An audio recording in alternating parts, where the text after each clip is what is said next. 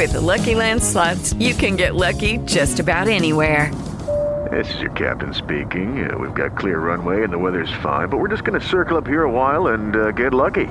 No, no, nothing like that. It's just these cash prizes add up quick. So I suggest you sit back, keep your tray table upright, and start getting lucky. Play for free at LuckyLandSlots.com. Are you feeling lucky? No purchase necessary. Void where prohibited by law. 18 plus terms and conditions apply. See website for details. Step into the world of power, loyalty, and luck. I'm gonna make him an offer he can't refuse. With family, cannolis, and spins mean everything. Now, you wanna get mixed up in the family business. Introducing The Godfather at ChumbaCasino.com. Test your luck in the shadowy world of The Godfather slot. Someday, I will call upon you to do a service for me. Play The Godfather now at ChumbaCasino.com. Welcome to the family. VGW Group. No purchase necessary. Void where prohibited by law. See terms and conditions. 18 plus. Rieccoci ancora qui in direzione Leon. Il cammino continua e mi riallaccio all'episodio precedente nel quale eh, parlavo un po' dei livelli di relazione con il presente, i vari i differenti pa- passi che una persona che vuole raggiungere un suo risultato deve fare per poter ehm, superare gli scogli di una mente che è distratta di solito e che si illude tendenzialmente all'inizio di aver ottenuto chissà quali conquiste. Ma per poterne parlare meglio possiamo appunto parlare di questi livelli come dei passaggi indispensabili per passare da uno stato nel quale non abbiamo del tutto sotto controllo quello che ci succede, quindi ciò che eh, vogliamo ottenere, ad uno stato nel quale siamo consapevoli esattamente dove ci troviamo e dove vogliamo andare. E quindi, come dicevo, no, per quanto riguarda la storia di Ashton, ehm, lei ha fatto la mindfulness, quindi ha preso contatto con il suo respirare nel presente, essere nel presente a livello razionale e poi dopo con l'esperienza della crema può passare all'atto pratico, cioè accorgersi che i suoi pensieri e le sue emozioni la portano a comportarsi in maniera incoerente con il, pre- con il presente, perché si basa su paure dettate da un passato de- deciso da altri e su informazioni che le hanno dato altri o su eh, situazioni che sono capitate ad altre. La mamma quindi non ha mai messo creme, all'età di 65 anni se non sbaglio, manifesta un sacco di nei sul corpo e quindi da lì a, a, da quel punto lei decide di mettere sempre la crema 50 anche quando il sole non c'è, anche quando è coperta. Quindi capite bene che dalla mindfulness nel presente, se vuole veramente vivere il suo presente, deve passare a un passo successivo, cioè accorgersi di quando mente, emozioni e bias cognitivi la portano a eh, evitare il presente nutrendo preoccupazioni del passato. Quindi il primo passo è razionale, il secondo nell'esperienza, il secondo passo va fatto nell'esperienza, andando a verificare, come vi dicevo, dove l'esperienza viene falsificata dal passato. Il terzo, quando hai compreso come funziona e ti stai spostando, cambiando comportamenti, de- definendo i tuoi comportamenti che si basano solo sull'esperienza presente e non sui bias cognitivi, diventa quindi il passo del cambiamento del presente. Ma il, il, il terzo quindi diventa il consolidare perseverando, cioè farlo ogni giorno, farlo in ogni situazione, rendere questa cosa costante e quindi renderlo un'abitudine. Il quarto passo è quello forse più difficile, che è quello che di solito le persone mancano, cioè il ricominciare da capo. Perché una volta che hai completato questo percorso interiore, ovviamente, del quale all'esterno non si accorge nessuno, ma ti accorgi solo tu di quello che sta succedendo, ricominci da capo con le nuove skills. Nuove skills portano a nuove sfide. Quindi di solito le persone si sentono scoraggiate e smettono di dire eh, ma no ma caspita ma io sono già cambiato, sei già cambiato un cazzo, sei cambiato per quello che ti serviva prima, ma adesso se vuoi ambire ad un nuovo superamento di te stesso devi ricominciare da capo senza frustrazione, sapendo che questa è la vita per chi vuole chiaramente ambire a superare se stesso e a ottenere quello che desidera. Quindi per, per quanto riguarda, ehm, voglio aggiungere un dettaglio per quanto riguarda il primo step, cioè il primo step è quello illusorio, nel quale tu fai cambiamenti iniziali. No? Lei mi diceva, io sono cambiata anche perché ero una persona molto stabile, molto ferma, non stabile, ferma, immobile, allora ho cominciato a, a correre due chilometri poi ho scoperto la maratona, ho cominciato a fare la maratona più piccola, poi 10 km, poi 12, poi 21 km, poi il nuotare, ho aggiunto il nuoto e quindi ho fatto la traversata di un canale, sono sbaglio di 2 km. E insomma gli altri che mi vedono andare di fuori si accorgevano del mio cambiamento e mi dicevano wow. E quindi quell'illusione ti fa pensare che tu sia cambiato. Sì, sei cambiato a livello superficiale, certo, se ne accorgono gli altri, ti convalidano il tuo cambiamento, ma non vale nulla. Perché gli altri si basano su superficialità, il 95% della popolazione si accontenta di, di, di informazioni basilari, non vanno in profondità, per cui se tu vuoi ottenere una purezza interiore, una pace interiore e una determinazione, una forza e, una, una attitudine al piegare la realtà per come la desideri, non ti puoi accontentare del bravo degli altri. Devi andare più in profondità, allora devi essere disposto ad accedere a dei cambiamenti che nessuno vede e poi, dei, dei quali puoi accorgerti soltanto tu. Quindi ecco, questo è quello che poi sto facendo anch'io, no? In questo cammino e che mi costringe costantemente a rifermarmi e a rivedere, ripercorrere, ricomprendere e introdurre novità. Ad esempio, una cosa di cui mi sono accorto è che ho percepito dal corpo, proprio ieri, massaggiandomi, andando a cercare, come vi dicevo, i nodi, no? Adesso per esempio camminando sto sentendo che sta nascendo una piccolissima contrattura alla... sopra il collo del piede. Fra poco dovrò fermarmi e scioglierla. Ma ho percepito proprio dal corpo che mancano sali minerali, manca qualcosa come nutriente che permette alla muscolatura di sentirsi scioglie, sciolta. Per cui ieri sono tornato in farmacia per la quarta volta, però stavolta aggiungendo un altro pezzo. Quindi ho preso magnesio e idro, ora non mi ricordo, insomma, parola un po' tecnica, però eh, due tipi di integratori che mi permettono di avere ehm, nutrienti per la muscolatura e che quindi ehm, possano ostacolare, passatemi i termini che non sono del tutto tecnici, ostacolare la formazione di questi nodi, di queste piccole contratture.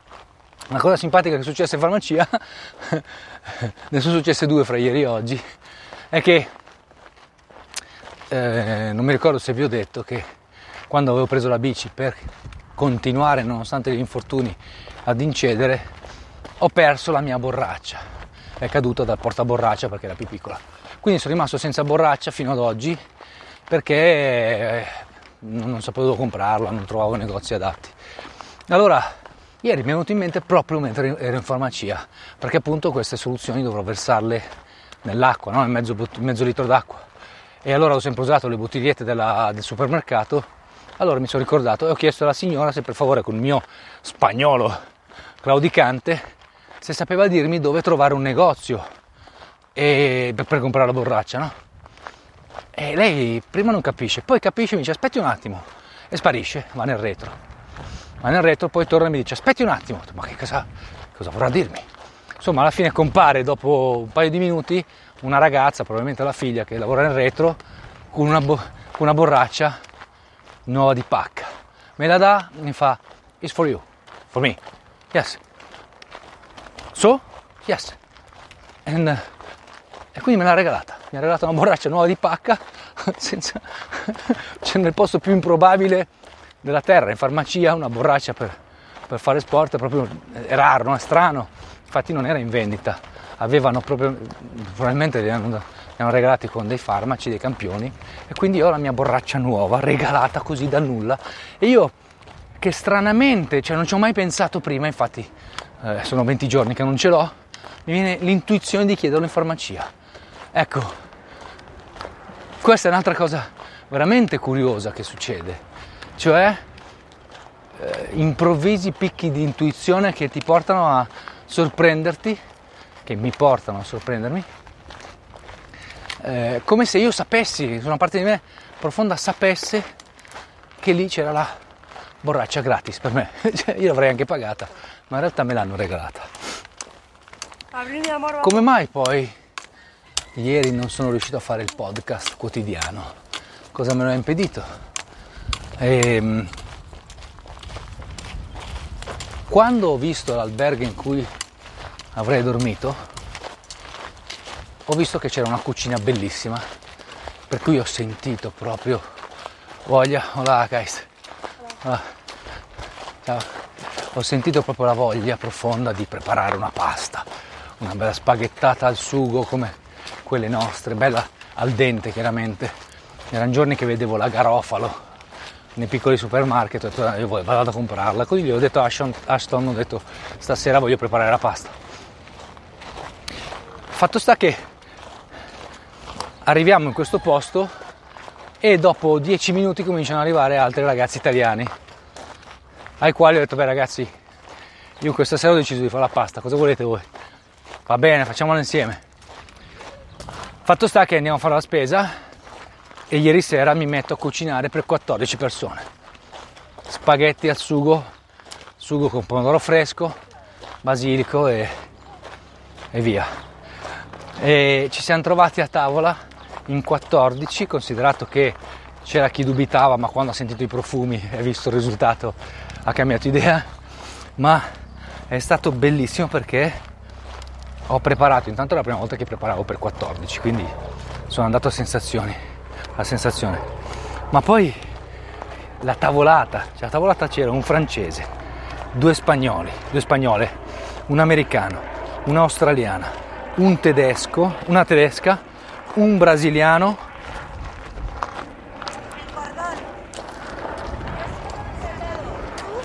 Cosa? ¿Cordón? Ah, vale, pensaba que lo llevabas desatado.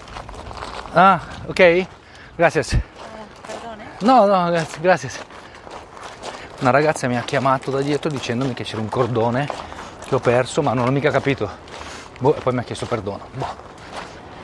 Quindi stavo dicendo, stavo raccontando la formazione di ieri sera sembrava una barzelletta, un francese, due spagnole, un americano, una australiana, una tedesca, un brasiliano, una donna vietnamita e poi sei italiani, che italiani non mancano mai, in 14.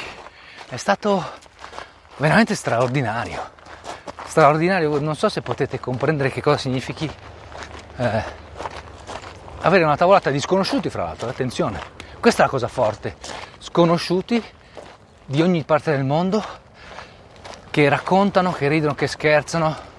Ehm, c'è stata la signora, la tedesca, Ute, Ute, non capivo il nome, gli ho chiesto di farmi uno spelling, Ute, che mi ha ringraziato particolarmente perché eh, era seduta lì da sola nel pomeriggio, le ho chiesto se voleva provare la pasta italiana con noi. E lei inizialmente era incerta, e le ho detto ok, io capisco che puoi essere incerta perché mi vedi, magari preferisci non avvelenarti. Però era incerta perché si sentiva di troppo, no? E mi ha detto ma io sono con la mia amica, e no, non c'è problema, siete benvenute. Una signora oltre i 60 che fa il cammino, cioè capite che insomma che fa quasi mille chilometri a piedi. Capite che insomma qui si incontrano persone che sono dei supereroi cioè posso avere i miei acciacchi 44, ma caspita, oltre 60, cioè veramente ci vuole una, una forza straordinaria. Quindi lei mi dice, eh ma cosa posso fare? No, non ti preoccupare, tanto io, noi abbiamo fatto un po' di spese, ragazzi vanno a prendere le altre cose, condividiamo. E fa, io cosa posso prendere? Ma no, non c'è problema. Fa, posso prendere il vino? Ma certo!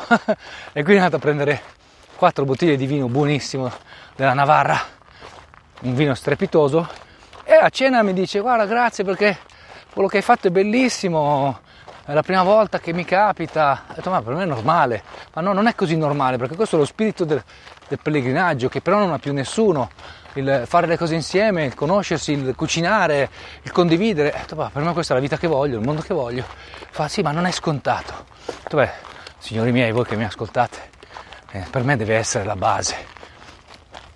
Per me è la base della vita. Noi siamo fatti per stare insieme, è che poi c'è una velocità che, cui, cui, ci spingono che ci porta a non stare insieme, a non parlare più neanche. Infatti uno, una delle cose che condividevo era il fatto che qui il fatto di dover fare ogni giorno questi 20 km, intanto se li fai accanto a qualcuno hai il tempo.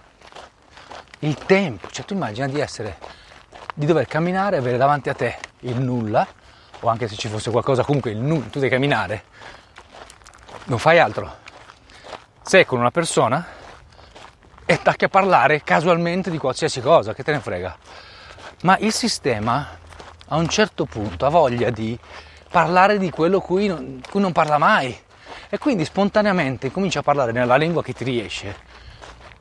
Di cose che, che, che aspetti magari da tempo di condividere e che per la prima volta hai un tempo illimitato. Perché fare 20 km equivale a camminare almeno 4 ore no 4 ore non di corsa vuol dire 5-6 ore, avere davanti a te 5-6 ore. E quindi ti prendi tutto il tempo che ti serve, che vuoi, per parlare, per condividere, per raccontare. E la persona accanto a te è straordinariamente interessata perché a sua volta vive la stessa cosa. Quindi qui io mi sono trovato, ma ho, ho, l'ho trovato anche negli altri, ne parlavamo proprio ieri sera, la meraviglia di potersi aprire spontaneamente e di sentire l'ascolto dell'altro che è interessato profondamente. Ed è uno, uno, spazio che non so se riesco a farvi arrivare. Perché quando, quando si è in città o quando si è a casa quello che noi viviamo è un continuo spostamento dell'attenzione su cose da fare e finiamo per ritagliarci del tempo con magari persone care che possono ascoltarci in una serata. In una serata nella quale ti incontri e la prima parte la passi a dirti, a dirti cagate. Poi magari vuoi aprirti, cominci a raccontare, parli, però è come se, se parlassi ad elenco puntato, cioè racconti, fai un abstract, fai una, un riassunto della, di quello che, che sta succedendo, attenzione, fai un riassunto dei fatti e non fai, non apri totalmente a quello che stai vivendo profondamente. Anche perché hai la certezza o la sensazione che intanto l'altro non ti possa sentire, non possa capirti e, co- e, comunque potresti accedere a delle emozioni che non puoi gestire e non hai il tempo di elaborare lì, perché poi ti trovi magari in un posto aperto o ti trovi in casa, non importa, perché se tu ti apri, poi l'altra persona come fa? E poi anche l'altra persona doveva parlarti. E quindi sai già prima ancora di uscire, senza accorgerti, prima ancora di incontrare la persona, che tu dovrai fare un riassunto. Magari non, non comincerai neanche più a parlare dopo, perché ti passa la voglia, perché comunque la persona che sei in profondità richiede tempo, richiede dedizione, richiede ascolto, richiede interesse richiede spazio, richiede accoglienza, richiede, richiede presenza. Ecco, quello che sta succedendo qui è proprio questo, lo spazio, la presenza, l'ascolto, l'accoglienza, la disponibilità, l'interesse. E la cosa bella qual è? È che tutto questo si chiama amore, però nessuno è interessato a dare amore, non gli frega un cazzo a nessuno, ognuno è qui per se stesso. E quindi Ognuno è qui per se stesso, si occupa estenuamente di se stesso, fa di tutto pur di stare bene con se stesso, se ne frega altamente degli altri e questo, come sempre ripeto da anni, genera spontaneamente amore per sé e di conseguenza chi è accanto riceve amore.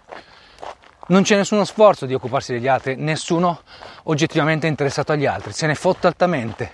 Questo egoismo sacro porta spontaneamente tutti a sentirsi parte degli altri nel momento in cui l'altro ha veramente bisogno e chiede aiuto, c'è qualcuno che lo aiuta.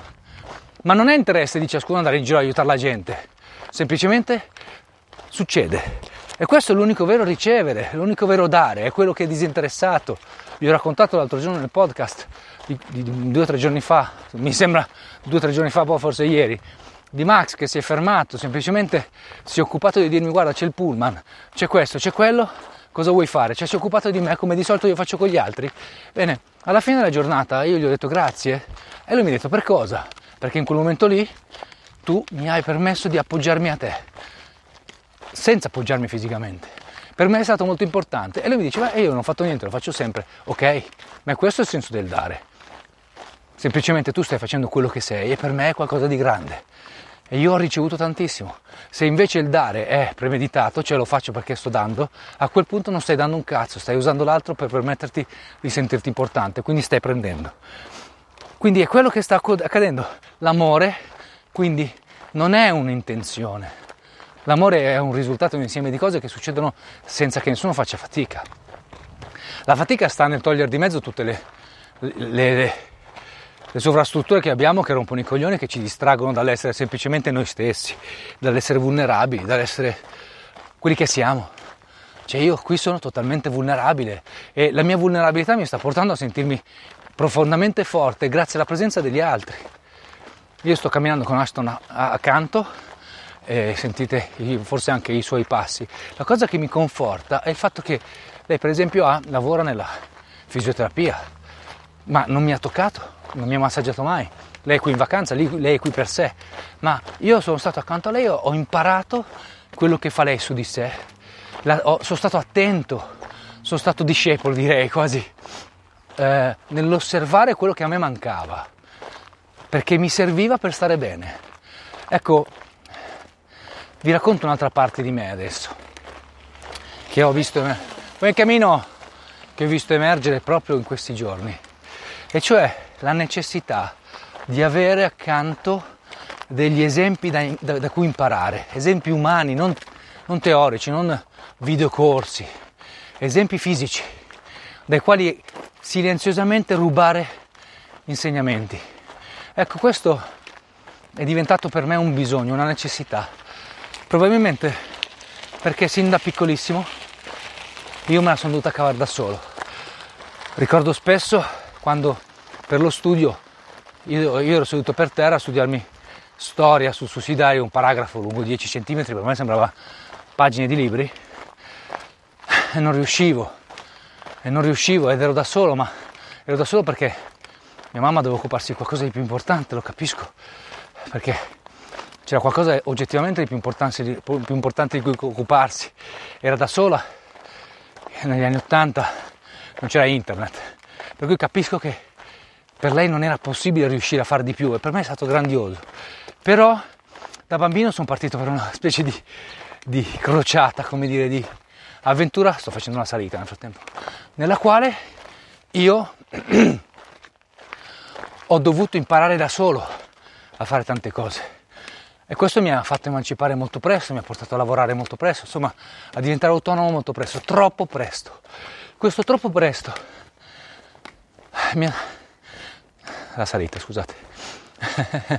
Questo troppo presto mi ha spinto così a, um, dire, a raggiungere obiettivi in anticipo rispetto agli altri, il che però alla fine mi ha logorato e mi ha portato quindi a, eh, a cioè come se la vita mi dicesse basta, se non capisci che devi smetterla di correre, ti fermiamo noi, ti fermo io, la vita che parla, no?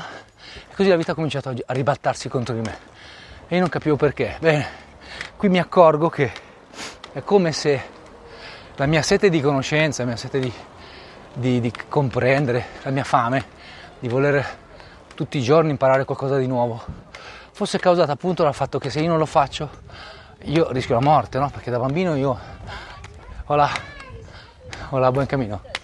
Se da bambino capisci che c'è un pericolo e nessun altro se ne occupa, tu, tu devi sviluppare tutte le competenze del caso. Io non vivevo nessun pericolo, però la mia percezione era quella di pericolo, perché nel momento in cui un genitore fa altro che deve fare altro, e io da piccolo, 3-4 anni, eh, vorrei il genitore con me perché naturalmente io dipendo da lui, ma non può. Interiormente percepisco una situazione di pericolo che non è il pericolo dell'adulto, è un pericolo dato dal fatto che, caspita, il mio genitore non c'è, c'è magari in un'altra stanza, ma non mi può aiutare e di conseguenza io sento un vuoto, sento pericolo, sento pericolo di morte non posso chiedere aiuto, lo comprendo molto bene, anche se non razionalmente lo, lo comprendo a livello viscerale, quindi devo assolutamente trovare le soluzioni da solo. E allora diventa una continua ricerca del trovare le soluzioni da solo. Quindi cosa succede? Che qui invece io mi appoggio, ma non mi appoggio appoggiandomi, ripeto, fisicamente. sento che la, la mia anima come se avesse chiesto la presenza di altre persone per apprendere da loro. Ecco, io ricordo che mia mamma cercava di stare anche con me nello studio, no? Ma mi ricordo anche che no, aveva tempo, che non riusciva, poveretta, era veramente in difficoltà, per cui i tempi non erano facili. Allora non sentivo la disponibilità totale. Quello che invece sento qui è la disponibilità totale delle persone. Qui, quindi Ashton al mio fianco che cammina lì silenzioso, si ascolta il suo podcast. Eh, per me è diventata di insegnamento perché mi ha insegnato come, fare, come massaggiare, come trovare i nodi, come, che cosa usare, quindi l'olio, come funziona il sistema circolatorio, il fatto che, per esempio, sembra una stupidaggine, ma io non lo sapevo, che il liquido che si crea ha bisogno poi di essere smaltito attraverso la pipì e quindi viene eh, a salire su, ora non so se ve lo spiego bene, eh, quindi perdonatemi, ho l'immagine perché me l'ha descritta poi in inglese, ma il sistema circolatorio ha bisogno di, è quello che ci permette poi di guarire da, dalle infiammazioni, di conseguenza nel momento in cui io schiaccio e premo un, un nodo che si è creato mus- nelle catene muscolari, blocco il flusso sanguigno, nel momento in cui rilascio viene pompato nuovo sangue e di conseguenza questo nuovo sangue porta, porta beneficio e guarigione. Allora a quel punto il sistema circolatorio riprende a funzionare come prima e trasporta via le tossine. Poi mi ha, mi ha educato, attenzione, mi ha educato, è un errore, io mi sono educato seguendo lei che lo faceva, a fermarmi e fare stretching durante il cammino, tanti piccoli dettagli che io ho preso sono felicissimo di averli appresi da un'altra persona che ha le sue competenze, che non ha fatta, fatto fatica perché io non le ho chiesto, ma semplicemente ha avuto me che dall'altro canto lei ha fatto lo stesso con me, ho fatto l'esempio prima della, della sua ambizione, del voler comunque voler stare bene e costruire se stessa, io le ho portato le mie esperienze facendovi l'esempio della crema. Una cosa molto interessante che a un certo punto lei ha detto ieri durante questo discorso è che improvvisamente, mentre io le ho detto che eh, in questo momento lei si illudeva di essere nel presente ma non lo era, quindi il prossimo passo sarebbe stato quello di conquistare il presente eh, sciogliendo i bias cognitivi, ecco, in quel momento mi ha detto mi sento profondamente triste. E allora, bene, le ho, le ho port- l'ho accompagnata ad esplorare il momento perché era come se si sentisse triste a causa, mia, a causa mia, ma io stavo comprendendo cosa stava succedendo. Cioè, la sua tristezza era causata dal fatto che ehm, nella sua vita il, l'essere respinta, l'essere rifiutata era qualcosa di predominante, il non sentirsi all'altezza e sentirsi giudicata come sbagliata era predominante e di conseguenza in quell'istante nel momento in cui le facevo notare che stava spostando la sua idea di presente invece in un passato e quindi stava nutrendo la preoccupazione, eh, lei da me stava leggendo il fatto che io le, le stavo dicendo che era sbagliata, mentre io le stavo portando l'attenzione sul fatto che adesso era pronta per fare un nuovo step. A quel punto lei viveva una tristezza perché si, senti, si stava sentendo sbagliata, ma le ho chiesto, bene, adesso osserva me e ascoltati ascoltando me e chiediti se da me ricevi sono, che, che, che, sei sbagliato oppure ricevi che ti sto eh, mostrando un, un, prossimo passaggio della tua vita, un, un, passo di crescita. Si è ascoltata e si è accorta che riceveva da me appunto una, una, una nuova prospettiva di crescita. Allora a quel punto ho detto bene, perfetto, adesso tu puoi cambiare per sempre il tuo passato. Cioè, osservando questo presente, tu stai definendo che una persona ti ha dato degli elementi per poter vedere il prossimo passo, quindi ti sta considerando giusta, ti fa sentire giusta, non sbagliata e anzi per di più ti crea una prospettiva utile per te stessa. Quindi domani, quando ti guardi indietro, non avrai il, la certezza che sei sempre sbagliata, ma avrai l'inizio di una nuova vita nella quale ci sono persone che possono darti anche una conferma di crescita, qualcosa cioè che ti fa sentire giusta, che ti fa sentire forte. Lei si è illuminata in quel momento, la tristezza è andata via e questo serve ed è indispensabile perché altrimenti se non si fanno questi passaggi eh, I need to, to push mi devo fermare un attimo alla panchina per schiacciare, come vi dicevo, eh, i nodini. Quindi dicevo, se non si fanno questi passaggi, noi continuiamo a nutrire i bias cognitivi. I bias cognitivi, come vi ho già detto, sono quelle esperienze che la nostra mente ci porta a rivivere del passato, l'esperienza del passato che la nostra mente ci porta a rivivere, semplicemente perché somigliano a quello che sta succedendo nel presente. Noi in realtà nel presente viviamo qualcosa di diverso, ma un dettaglio si- simile ci porta a catalogare quell'esperienza come quella del passato alla velocità di 300 millisecondi e di conseguenza a reagire emotivamente come se fossimo nel passato. Il fatto qual è? È che succede così in fretta che non, non abbiamo il tempo di comprendere cosa sta accadendo e per cui diamo alla situazione del presente il, la cataloghiamo come quella del passato. Quindi se io non avessi parlato con lei in questi termini, non mi fossi accorto che lei stesse, stava vivendo il, un bias cognitivo, lei sarebbe andata via con la certezza che era sbagliata, che in quel momento lei stava sbagliando. Quindi invece di cogliere la nuova visione, portava con sé un'emozione triste e allora associava tutto quel discorso alla tristezza in realtà quella tristezza non dipendeva dal presente, ma dipendeva dal lontano passato, nel quale tutti l'hanno convinta che era sbagliata. Allora in questo momento, quando accadono questi episodi, è indispensabile osservare il presente, perché il presente è l'unica soluzione che ci mostra se sta succedendo davvero oppure è un bias cognitivo. Se è un bias cognitivo, stiamo vivendo il passato. Ciao ragazzi! Ciao! Buon cammino! Ciao. Italiani. Ciao. Ciao, buon cammino. Non ci sono italiani in giro. Eh, no. no neanche uno. Eh. Todo straniero. Esatto. Ciao. Ora ci siamo fermati qui, mi sto schiacciando proprio in quel punto dove è uscito il nodino.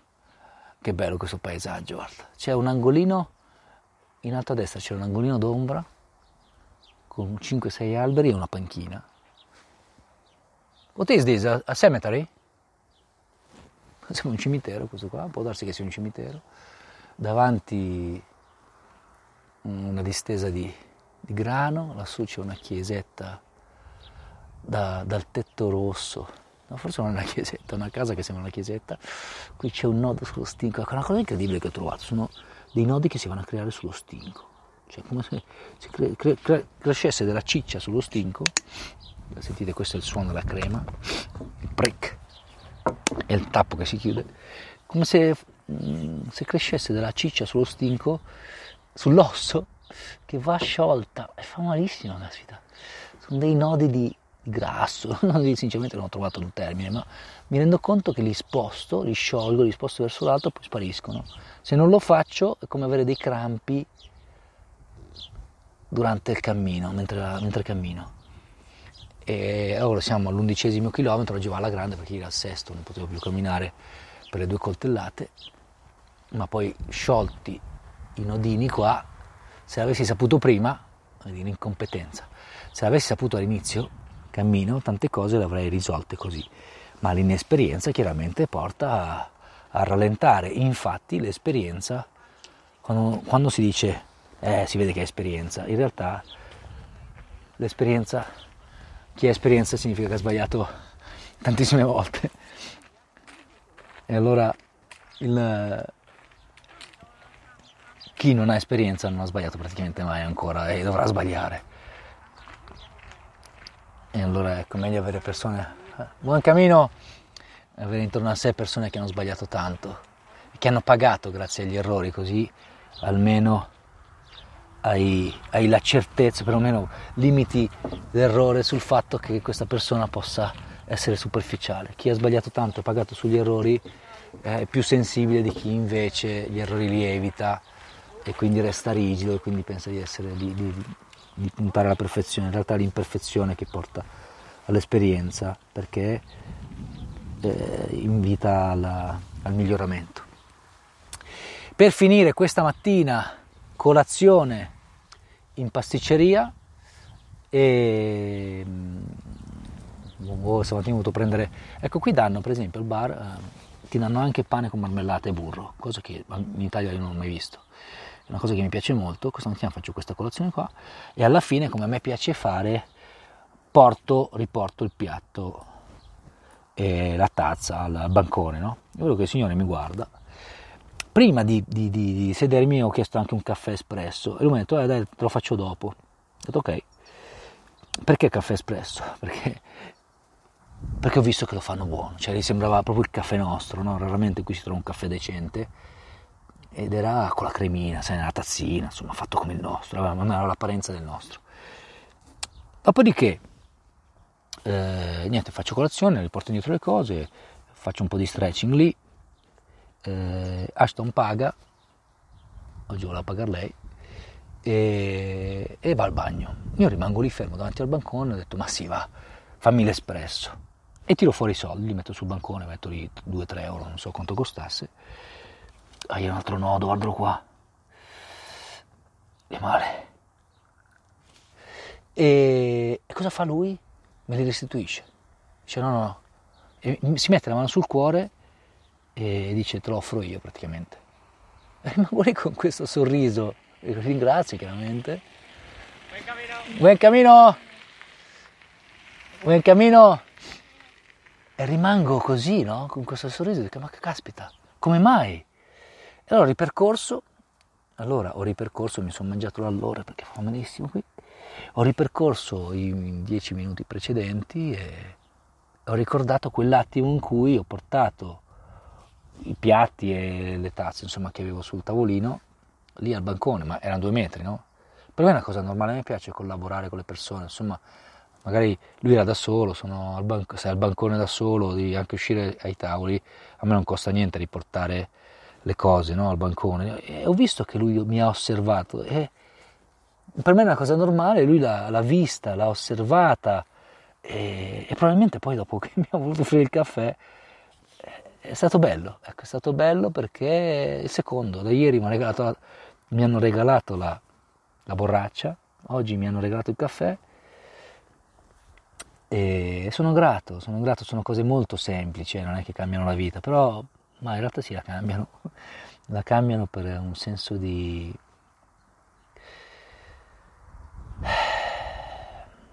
È come se ci fosse dentro un senso di riconoscimento, no? senso di, di, di, di, ti vedo, ti vedo, ti riconosco, mm, questo ce l'ho nella mia vita, ce l'ho, eh, mi sento molto contento, mi sento visto, mi sento riconosciuto nella mia vita. Ma qui è come se avesse un sapore più profondo, un sapore delicato, per qualcosa di molto sottile, di molto intimo, di molto gentile, no? Eh, in farmacia la signora poteva fregarsene, ma ha capito che per me era importante perché sto facendo il cammino. Questo signore stamattina poteva far finta di niente. E invece no, eh, attenzione alle sfumature, alle pieghe dell'esistenza delle persone. Mi sono sentito, mi sono sentito amato e questa sensazione la voglio condividere con voi e E voglio chiudere questa puntata così. Mi sono sentito amato, mi sento amato, mi sento nella semplicità più totale.